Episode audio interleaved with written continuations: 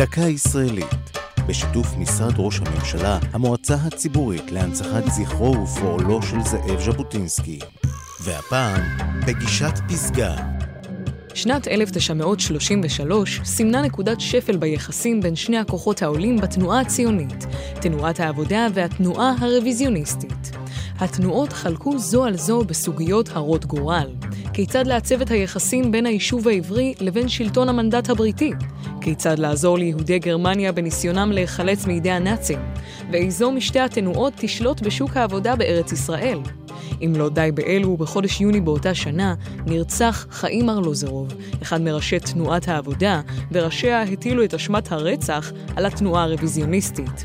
על רקע המתיחות בין התנועות נועדו בחשאי בלונדון דוד בן גוריון, אז מזכיר ההסתדרות הכללית, וזאב ז'בוטינסקי, מייסד התנועה הרוויזיוניסטית והעומד בראשה, בניסיון לכונן שלום בית.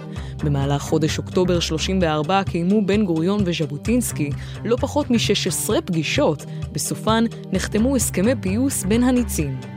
ז'בוטינסקי קיבל את אישור תנועתו להסכמים, אולם תנועת העבודה של בן גוריון לא אישרה, וההתנגחות בין תנועת העבודה לתנועה הרוויזיוניסטית הלכה והחריפה.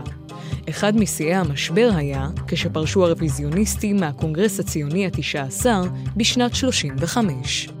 זו הייתה דקה ישראלית לציון 140 שנה להולדתו של זאב ז'בוטינסקי, בשיתוף משרד ראש הממשלה, המועצה הציבורית להנצחת זכרו ופועלו של זאב ז'בוטינסקי. כתב עידו ליבסקי, ייעוץ הפרופסור דני גוטווין, מפיקה אור זועי סולומוני.